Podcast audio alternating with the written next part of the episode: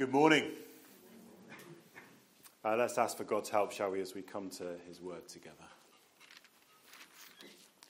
God in heaven, we have sung that we will never cease to thank you for your grace, and we pray now for a moment of grace as we, as we open up this passage, as we look at what you have prepared and preserved for us in the Holy Scriptures. Now we pray that you would use your word uh, to do your work and to glorify your name. Amen. Obsession is not a fragrance from um, obsession, the dictionary says obsession is an idea or thought that continually preoccupies or intrudes on a person's mind. Uh, it's something like the sun. Uh, the, the, sun is how we see everything. The light from the sun travels 150 million kilometers to the earth. It re- reflects and refracts into our eyes and creates an image. Uh, an, an, obsession is like that. The thing that we are obsessed with uh, becomes how we see everything else. Or, or it's like gravity. Uh, the sheer size of planet Earth sticks all the smaller things like us to it. An obsession is like that. Obsession is something for us that is so big, so huge, that, that everything else is tiny in comparison and everything else gets drawn to it. What are you obsessed with? Some people might accuse me of being obsessed with bread. They, they might. Uh, a few weeks ago, a few months ago, I think, we went to London to see The Lion King. The highlight for me was when we were walking near Covent Garden, a very, very busy street, busy with tourists, busy with traffic, trying to manage the children, and then across the road, I saw it. The highlight of my trip, it's bakery. Wonderful bakery. I made a beeline for it, and we went straight up to, the, up to the window, a few minutes of gazing and dribbling, and then we entered. It was wonderful. Um, bread. I love bread. Um, I do plan my time around bread making. Um, you could call it an obsession. Um, but it would be worth asking is bread something worthy of my obsession? Uh, a guy called Henry Scougal said this. He said, The worth and excellency of a soul is to be measured by the object of its love. The worth and excellency of a soul is to be measured by the object of its love. Uh, is my soul, my soul created and dignified in the image of the, of the Maker himself, is, my, is the worth of a human soul, my human soul, to be measured by a yeast based substance? Obsession. What is your obsession? What is it for you? What is, it, what is your sun and your gravity? what, what is it? Uh, John Stott says it like this He said, What is it that fills your horizons, engrosses your attention, and absorbs your time and energy? What is it for you?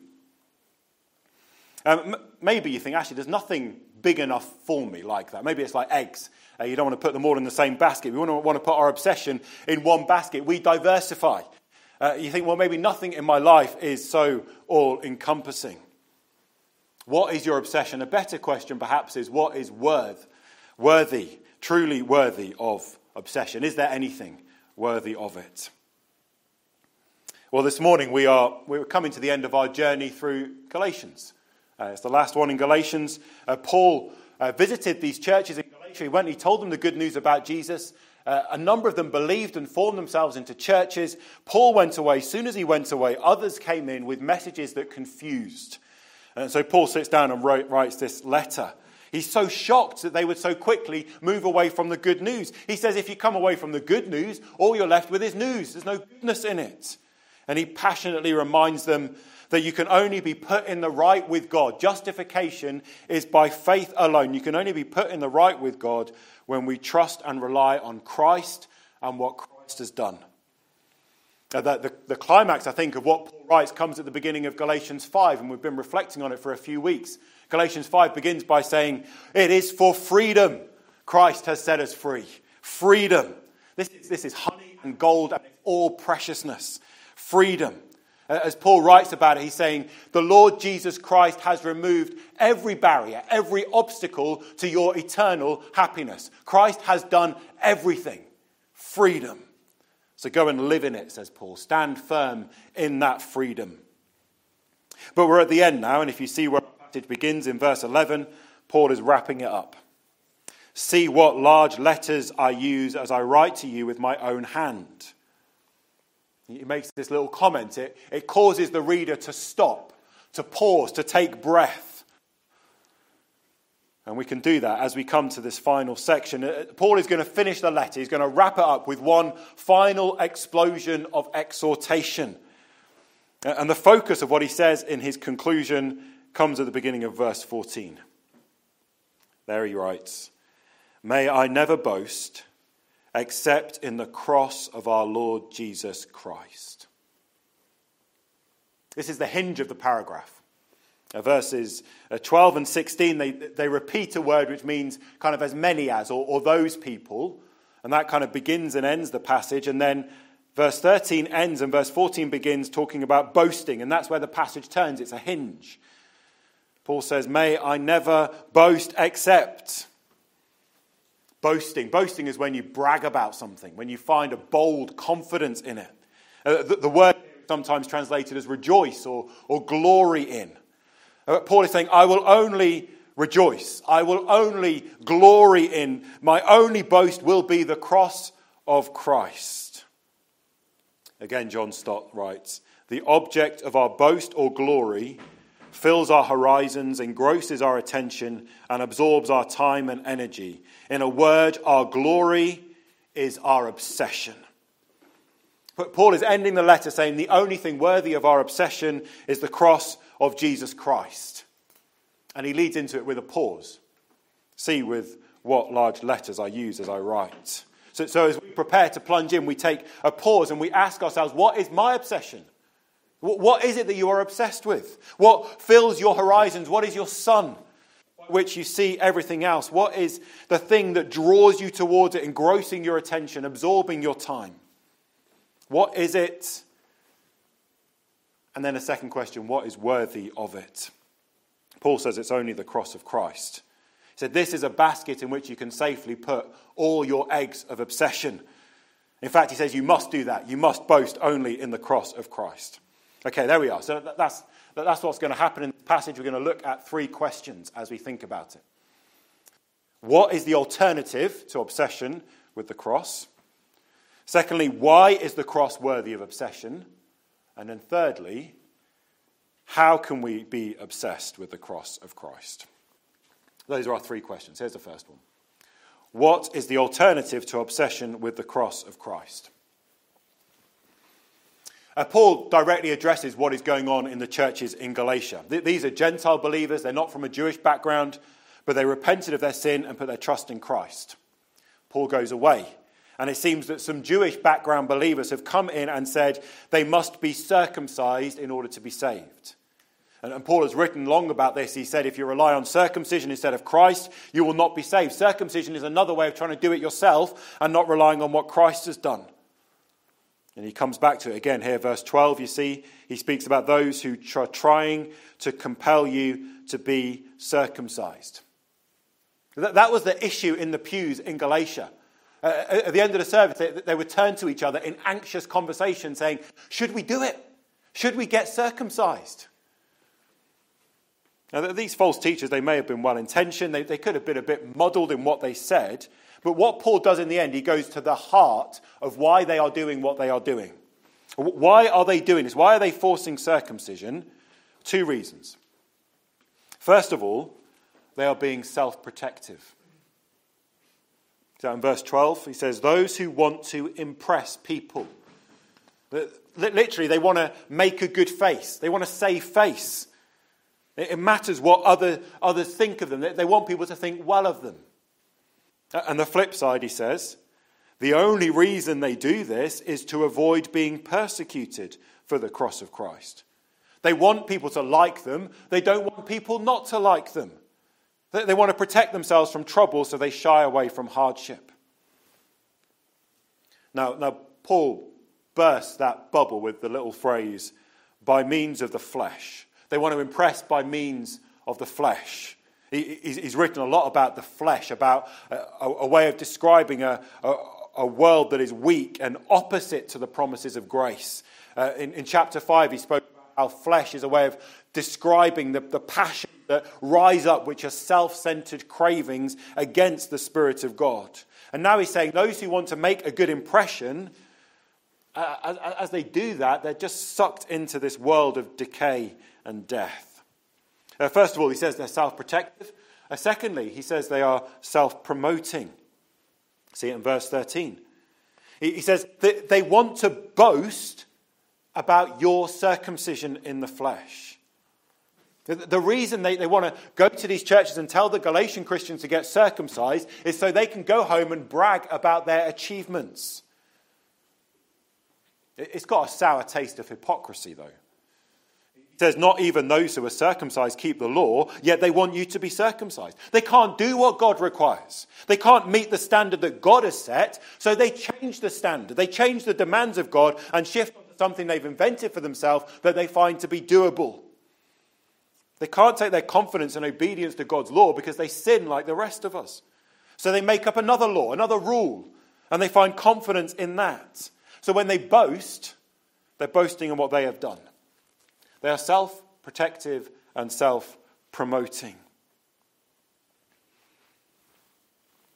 Isn't that familiar for us? I wonder how much of the things that we think and we say could be put into these two categories. A self protection. When, when you know, what's going on inside is we think the reason I said that was because I, want, I wanted people to think well of me. I, posted that picture because I wanted to save face. I, got too busy. In fact, I got far too busy because I couldn't say no, and people might think badly of me. Uh, the reason I didn't speak up was because I wanted to avoid embarrassment. Uh, I drank that drink too much because I wanted to hide. I, took that job because I wanted to make my life easier. Self protection. Or, or self promotion.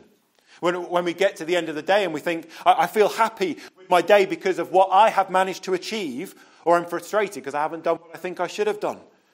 Or, or, or, when things get hard, we take the attitude of we pray less and we work harder. Or, or, we're just always comparing ourselves to others all the time. We're always thinking about, about what job they have, or what family they have, or about their looks, or about their popularity, or about their possessions. Always judging whether we are above or below them because our boast is in what we can achieve. And even if our measuring stick becomes very superficial, we get a sense of well being because we find that we can measure ourselves in a way that puts us above someone other. Do you see any of that in yourself? I know I do. Well, in verses 12 and 13, Paul is giving the alternative to boasting in the cross. Do you see the obsession in these verses? It's that one word self. Self self promotion. They boast in themselves. And, and it's everywhere, isn't it? This, this self glory. We've got to see how pervasive this is all around us and in us. It drives us, it, it drives the world in which we live. The world in which we live says, believe in yourself, define yourself. You can be what you create yourself to be. You are the ultimate measure of all things. What is right and wrong is defined by what you feel it to be. Truth is what you want it to be. And all those things are just saying, I am the center of the world. It's obsession with self and boasting in self. Isn't it foul? John Calvin said, Someone's glory, their boast, is whatever they think of as their highest good. That they boast in whatever they think is their highest good. So when we boast in ourselves, whichever way we do it self protection, self promotion we are thinking that we ourselves are our highest good. Now, when we boast in the things that we can do, we're filling all of our horizons with me. Now, some people call that narcissism. I just call it small, isn't it? Henry Scougal, the wealth, the worth and excellency of a soul is to be measured by the object of its love. If the object of my soul's love is my own soul, my soul is pretty shriveled and pathetic, isn't it? The saying goes don't put all your eggs in the same basket. But if you've just got one egg and two baskets, you have to make a choice, don't you? In verses 12 and 13, Paul is describing a basket. He's saying, You could put your obsession here, put it in yourself. You could be obsessed with yourself. You could. But not for Paul. Verse 14, not for him. May I never boast except in the cross of our Lord Jesus Christ. Our second question Why is the cross of Christ worthy of obsession? The cross is a fact of history. The Romans adopted a means of execution, they adapted it. Uh, one of their own described it as a most cruel and disgusting punishment, reserved for the lowest of the low, designed to keep in subjugation the nations under the might of the empire. And, and around AD 33, uh, the Romans carried out a routine execution. Some soldiers took a man on order of the governor, they opened up his back with whips, they bound him and they nailed him to a wooden cross. They then lifted it from the ground, and the victim slowly suffocated in excruciating agony. That's history. That happened. But that was an event. That, that crucifixion, that was an event that so radically redefines everything. It is so hard to comprehend just how far it reaches. Now, when you put a, a raw egg into a frying pan, every part of the egg is transformed. When you put all of history against the heat of Calvary, every part is transformed.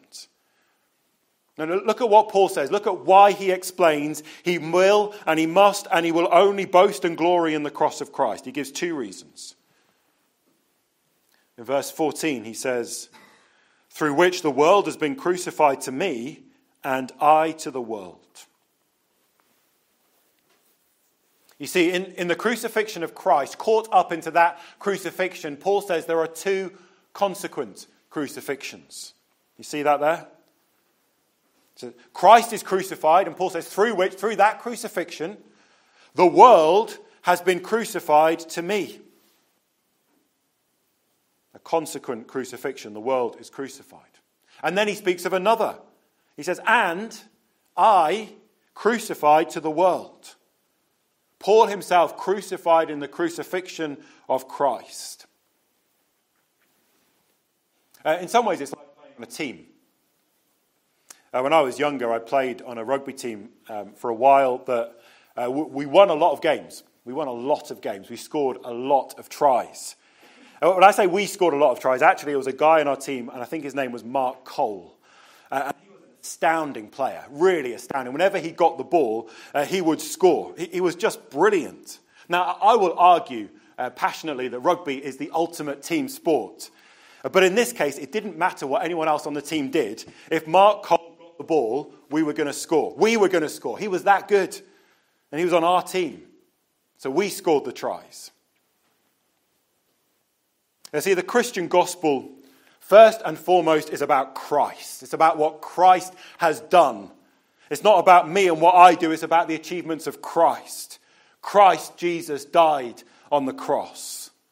But when we are put on his team, we claim what he does as our own. And that's kind of what Paul is, is doing as he describes these two consequent crucifixions. That these crucifixions are about Paul and the world. See that? What's the world? Paul has spoken a lot about it in this letter. He begins in chapter 1, verse 4, by calling it this present evil age. Uh, the world is what we belong to by birth. All of us belong to it. And It is, it's this decaying corruption, bound to. We are all bound to it because of our sin. Now, the, the most important question anyone will ever ask, and if you've never asked this for yourself, you must ask how can we as lost and guilty sinners belonging to a world that is evil and futile, how will we, how will we face the perfectly just and infinitely holy God? The world one day will meet the justice of God. This day of reckoning, God will not compromise on his justice. But Galatians 1 4 says, Christ Jesus gave himself for our sins to rescue us from the present evil age. That's what the cross of Christ is about on the cross of Christ, that the Lord Jesus was giving himself for our sins. At the cross of Christ, the justice of God was being carried out. God had come in the person of his Son, in the person of his Son to redeem us and to answer himself for all of our sins, so that divine justice can be satisfied and helpless sinners rescued. That's the victory of Christ. He died for our sins. And when we trust Him, we get put on His team. We claim what He has done for ourselves. Uh, so when we trust him, there follow these two crucifixions included in Christ's cross. Crucifixions which show we are radically disconnected from the world. That's what the cross of Christ does for us. It, it breaks our connection to the present evil age. It releases us from the judgment of God. It unbinds the hold of sin and death that has ruled over us since Adam.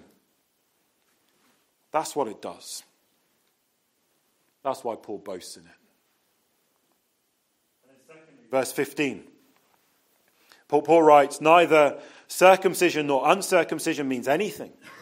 What counts is the new creation. Peace and mercy to all who follow this rule, to the Israel of God. The cross doesn't leave us homeless. Yes, the cross breaks us out of the prison of futility. Yes, the cross dislocates us from the world of sin, but the cross does not set us adrift to go ourselves our own way. The, the thing that matters, Paul says, the real substance of existence is now new creation. And that's our hope. Right from the fall, right from when sin first erupted and, and, wickedness started to seep through the world, God promised there would be restoration. God promised what, would be, what was lost in the fall would not be lost forever. Uh, when he called Abraham, he erupted his blessings of, of, of grace into the world. Promises about a home, promises about a family. But the fundamental problem of sin left those promises hanging, hanging generation after generation. But God would not let his promises be forgotten. And, and God spoke through the, prom- through the prophet Isaiah. And, and he spoke about a coming age, a coming age where sorrow and sighing would flee away. A, a coming age when the shroud of death that entangles all people would be swallowed up in victory. A, coming age when, when everything broken in the world would be made new. Uh, God called it through Isaiah a new heavens and a new earth. The old would be gone, and everything would be forever gladness and joy and the sound of weeping and crying done away with forever, and God Himself wiping the tear away from every eye. Now, when Christ came, when Christ gave Himself for our sins, on that cross of Jesus Christ, the fundamental problem of sin was answered for. And the fruit that flowered from that moment is the fruit of the new creation, an eternal home. Paul spoke about it as the rule of the Spirit, the Spirit breaking in. The new creation has begun, and all who trust Christ belong to it. And we wait eagerly for his return. The curse that blights the earth was answered at the cross, and the curse is fading away.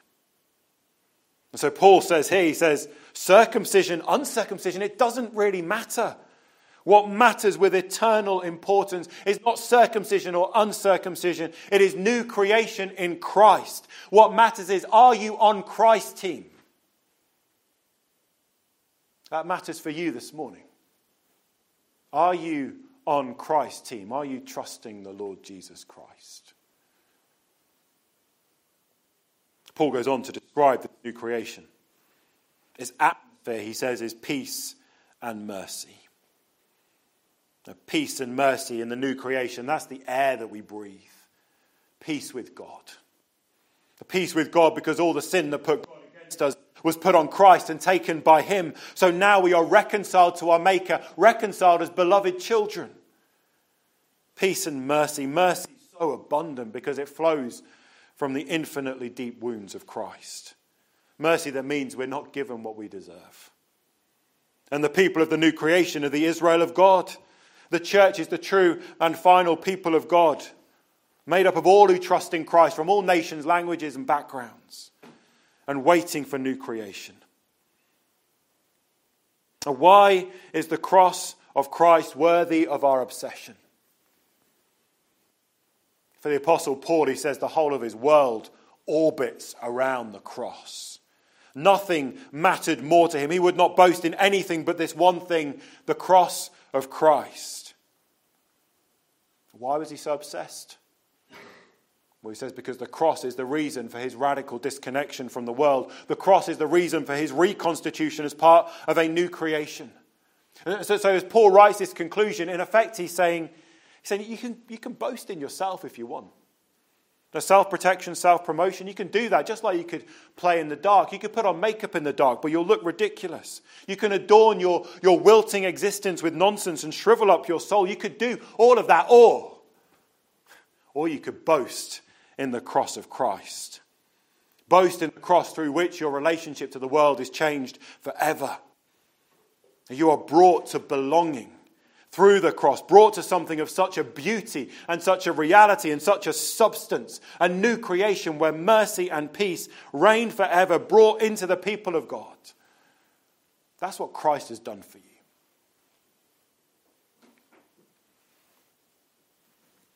The cross of Christ is Paul's obsession because it changes everything for him. So, what about you? You've got one egg and two baskets. Where are you going to put it? What is worthy of your obsession? Paul says, May I never boast except in the cross of our Lord Jesus Christ. What do you say? Now, I, I don't know about you, but I just wonder whether we, we just get this glimpse, don't we? A, a glimpse of the worth of the cross. And, and perhaps there's that, there's that niggle that Paul is right in what he says. And, and, and it might be that actually we'd say, yes, we want. We want the cross to be our obsession.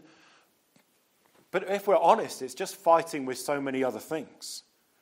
Our horizons are many, our attention is divided, our time and energy pulled in all kinds of ways. So let's come to our third question How? How can we be obsessed with the cross of Christ? And we'll think about this more in our home groups this week, and, and I think this is just hugely challenging. This, this end of this letter, it's a glorious letter, this letter to the Galatians. And it ends with this explosion. Uh, the, the scope of it is dizzying. Paul is saying the whole of existence is, is set in relation to the cross of Christ. The cross has this worth, this power, this reach that everything is encompassed.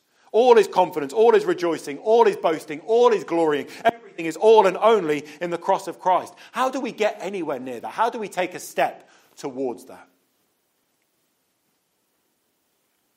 Now, let me suggest three things with the acronym ACE, I think. We'll do it in reverse, though. First of all, an E.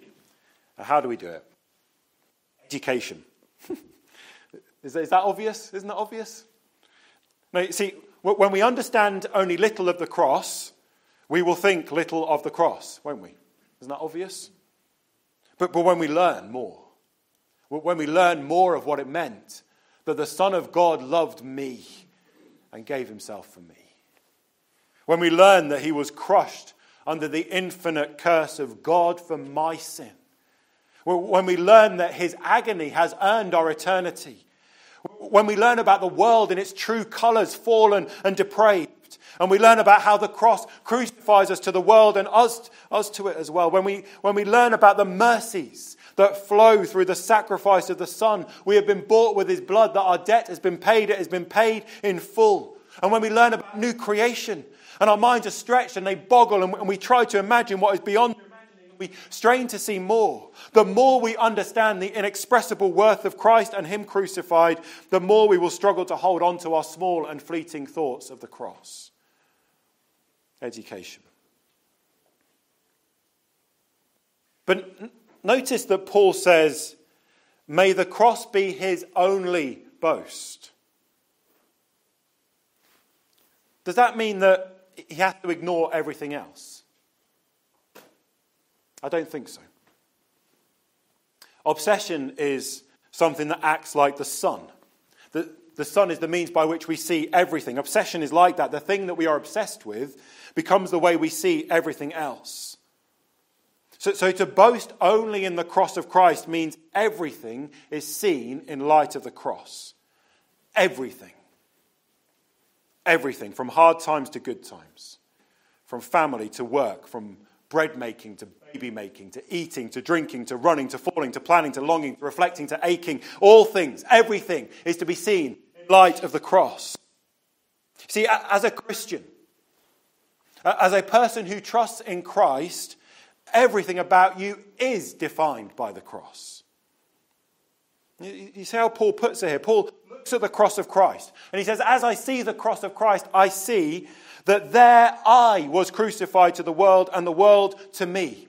So anything included in the category me is founded in the moment of Christ's crucifixion. So every good thing that comes to you and every bad thing that God will ultimately turn in his hand of grace into a good thing, all things obtained for you by the cross of Christ.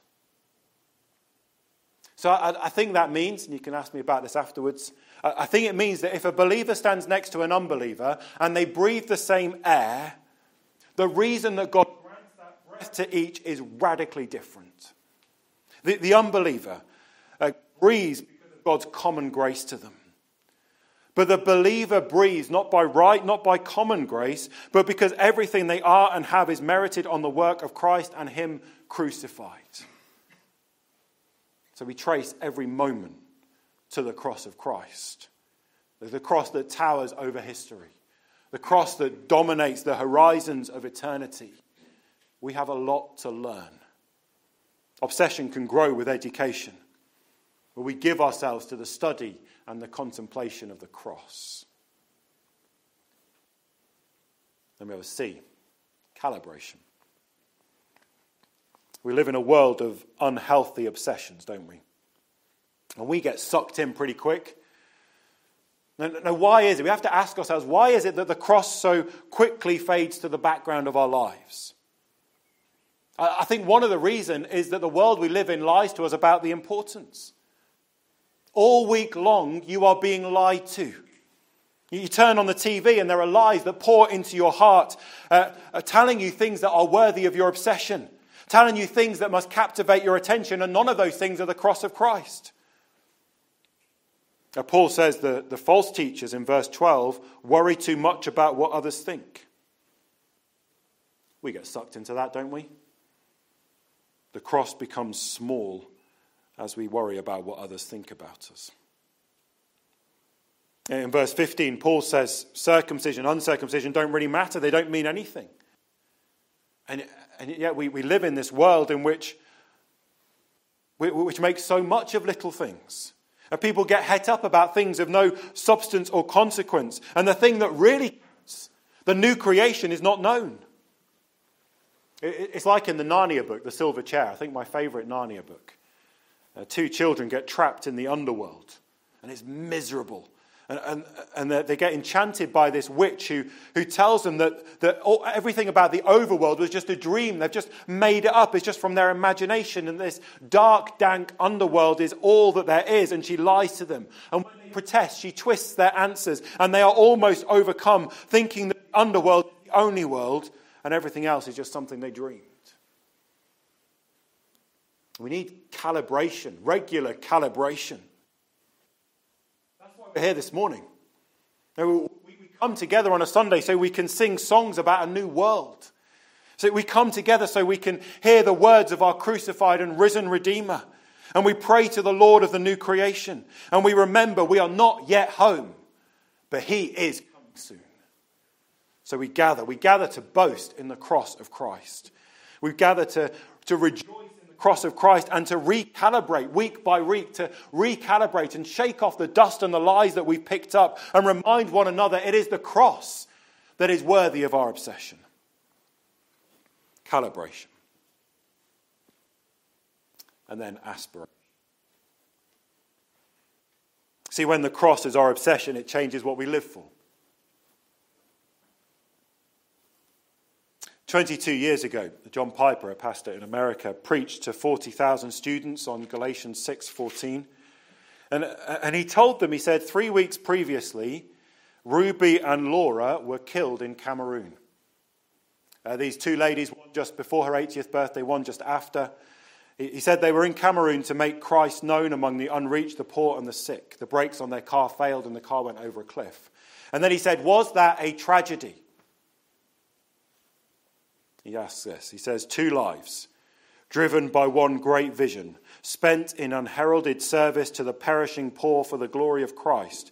two decades after almost all their American counterparts have retired to throw their lives away on trifles. That is not a tragedy, that is glory. And then he says what he thinks is a tragedy. He reads an extract from the Reader's Digest, which says this Bob and Penny took early retirement from their jobs in the Northeast five years ago when he was 59 and she was 51. Now they live in Punta Gorda, Florida, where they cruise on their 30 foot trawler, play softball, and collect shells. He says, You have one life. And at the end of it, you want to stand before your Creator and say, Look at my collection of shells. Now, look, don't, don't mishear me on this. I think Dan Schweer likes to tell a story that's probably not true about Charles Spurgeon going into a, a, carriage of ministers who are all smoking their pipes, and he looks at them and says, Can you do that to the glory of God? And they all get embarrassed and start to put them away. And then Spurgeon pulls out his cigar and says, I can. Silly story, isn't it? Um, but the point is, you, you can collect shells to the glory of God. But if you collect shells, make sure it is boasting in the cross of Christ. What are we living for? Does the inexpressible worth of the cross of Christ shape how you are planning your life? See, the significance of the cross. The cross shifts the whole of eternity. Does it shift the few years that the Lord has given you on this earth? What are we living for? And Mez McConnell is a pastor in Scotland, and he, he wrote a book recently, and he, he says much of British Christianity, from his assessment, fails to boast in the cross because we are sold out to the crossless thinking of the world. He, he says the, the way that Christians operate is this he says, education and career, anything else is madness. Attempting great things for God is viewed as being foolish and unwise. Playing it safe is seen as the spiritual thing to do. And what's it left us with? An anemic faith, with pulpits full of anemic communicators throwing cold water on the dreams of the young, wonderfully crafted sermons with pithy middle class illustrations without a call to arms for gospel warriors. Forget the sensible option. Forget your career or future stock options and pension plans. Follow Jesus into the coalface of spiritual war in our country. Come and migrate to the spiritual wastelands of the UK and work long hours in difficult circumstances with some beautiful glimpses of gospel light, with many discouragements and little financial reward, and then die here, nameless and forgotten by all but Him whom we serve, King Jesus. Sensible options and pension plans and all that jazz are just fine as long as it is boasting in the cross of Christ.